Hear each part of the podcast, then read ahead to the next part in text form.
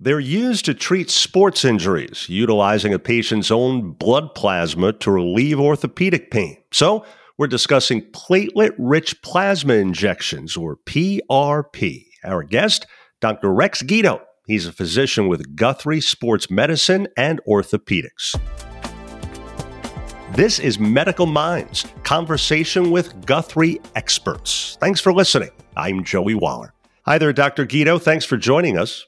Hi, Joey. Thanks for having me. Great to have you aboard. So, first, for those that don't know, what exactly is platelet rich plasma? And in a nutshell, we'll get into some more details in a moment, but how is it used to provide that pain relief? Well, thank you for asking. So, platelet rich plasma, or, or PRP as it's most commonly known, is a type of orthobiologic injection. It essentially entails doing a blood draw on a patient and processing that blood through a centrifuge system, which will then separate the blood into certain layers and gradients, and then taking the layer that has the most platelets and injecting it back into an area in question. So, when we talk about this type of a procedure, around how long has it been around, and how much have you seen the use of this grow during the time you've been practicing? So it actually started around, if I'm not mistaken, probably around the 1970s or so. And it started with some applications in dentistry. And then in the early 2000s, they were starting to use it for hair loss and alopecia. And then after that, sort of the applications in human usage just sort of started to increase. And so, what kind of growth have you seen in recent years? Is this being used more than it had been? Oh, yes. I would say that in the past decades, people have learned more about it. People in the orthopedics sphere are using it more and more as a non surgical adjunct to treating musculoskeletal disorders. Gotcha. So, what sports injuries are most commonly treated with these PRP injections?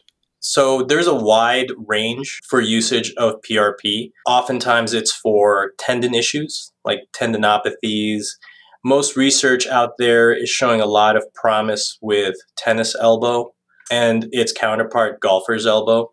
You can also use it for tendon issues around the knee, tendon issues around the elbow, like the UCL, the ulnar collateral ligament. And actually, there are some physicians out there who are using PRP for arthritis, even in the knees and the hips, shoulders, and ankles. So there's a wide variety of usage. And so, what happens during a PRP procedure and how long does it typically take? So, the challenge with PRP overall is that it depends on the system that somebody is using. Typically, it's a bedside ultrasound. Certain manufacturers will only draw like a certain amount of blood. But if one was going to go through with doing PRP, if you can get more blood draw that would lead to higher platelet concentrations. And typically, higher platelet concentrations lend themselves to better outcomes. From start to finish, I can usually do a PRP probably about 20, 20 minutes, the whole procedure, including like discussing things with the patient and using an ultrasound machine to be more accurate with placing the PRP. And so, how many PRP injections until someone usually can expect to feel some results? And how long does that pain relief last once it's obtained? Good question. So, from my standpoint, as well as from the majority of those who do PRP, if the formulation contains the right amount of platelets, one injection should be enough to produce some new collagen deposition, new remodeling that patients might not need subsequent treatments. That being said, I can repeat PRP for my patients in six months afterwards. But if all goes well, I would prefer to just do one injection.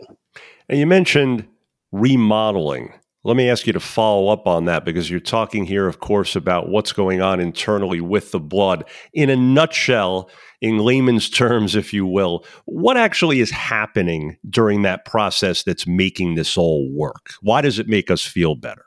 So, the platelet portion of the blood that's centrifuge contains growth factors and components called cytokines. Those guys stimulate the healing process and cause an acute inflammatory phase within the first week or so. After that acute inflammatory phase, we call the proliferation phase. During that phase is when new cells come in, new blood vessels are being formed. If there's a wound, it starts to contract. And that can take about a week to a month to continue. After that is when other types of tissue like collagen and fibroblasts really start to form and remodel. And that process itself, we're not entirely sure how long it can last for, but from like a month to a year plus. That research is still ongoing, but that's essentially the simplified version of how PRP works. Gotcha. And then the other thing you mentioned that I wanted to ask you about is you said if you have the makeup that you need to make it all happen, is anyone not a candidate for this procedure based on that? So, patients who have underlying blood dyscrasias or issues with their blood in terms of like leukemia, cancer, those who get a reaction to the PRP where it doesn't work, that might be a candidate for not repeating the PRP. But typically, we try to sort of look at the background and see if there's any underlying issues with their platelets, their red blood cells, their white blood cells or their overall health in general from the blood standpoint. And if there's issues there, then we have an extensive conversation on whether or not it's an appropriate treatment plan. Understood. So, that notwithstanding, when it does work as expected, how well do these injections work? What's the success rate? What kind of results can people expect? So, there are some pretty moderate to high research showing that PRP can be very helpful for tendon issues. Nothing is 100%, but there is really, really strong promise for, at the very least, tennis elbow treatment with PRP. But I should definitely reinforce the fact that this should be an adjunct to the other treatments like physical therapy, home exercise program, and use of anti inflammatories because it can be an expensive endeavor. I'm going to ask you more about that in a moment. First, you mentioned nothing is 100%. Of course, we know this about almost all medical procedures.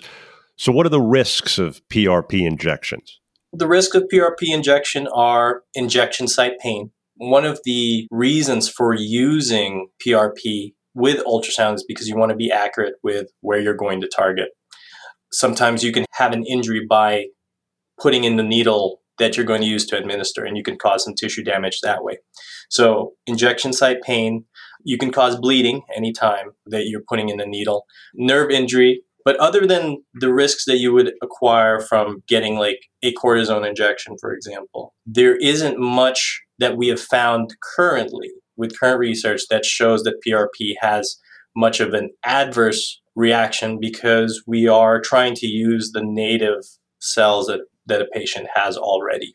Okay. Now, you mentioned that this procedure is typically used in conjunction with other treatments, one of which is taking anti inflammatories. How would you compare the use of PRP with taking an anti inflammatory medicine like an opioid? Might doing this make you less reliant on something like that, for instance?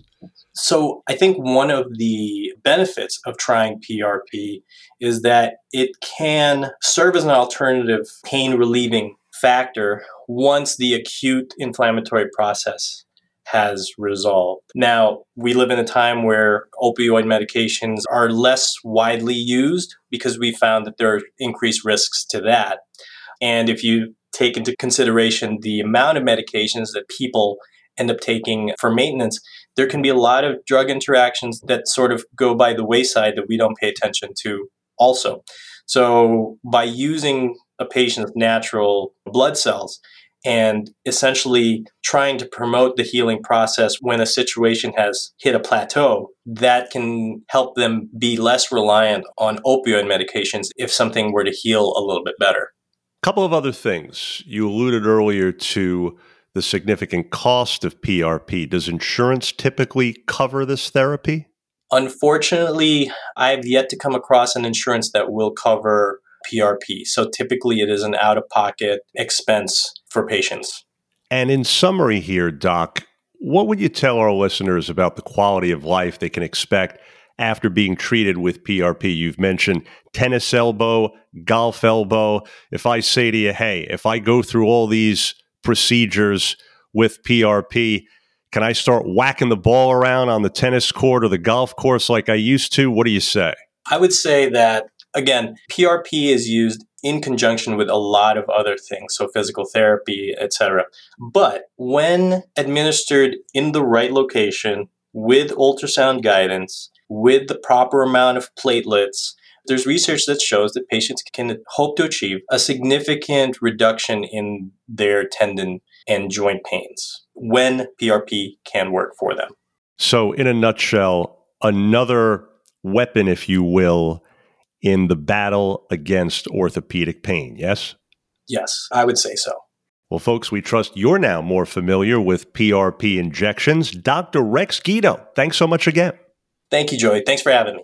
Thanks for hopping aboard. And for more information, please visit guthrie.org forward slash sportsmed. Again, guthrie.org forward slash S P O R T S M E D. Now, if you found this podcast helpful, please share it on your social media.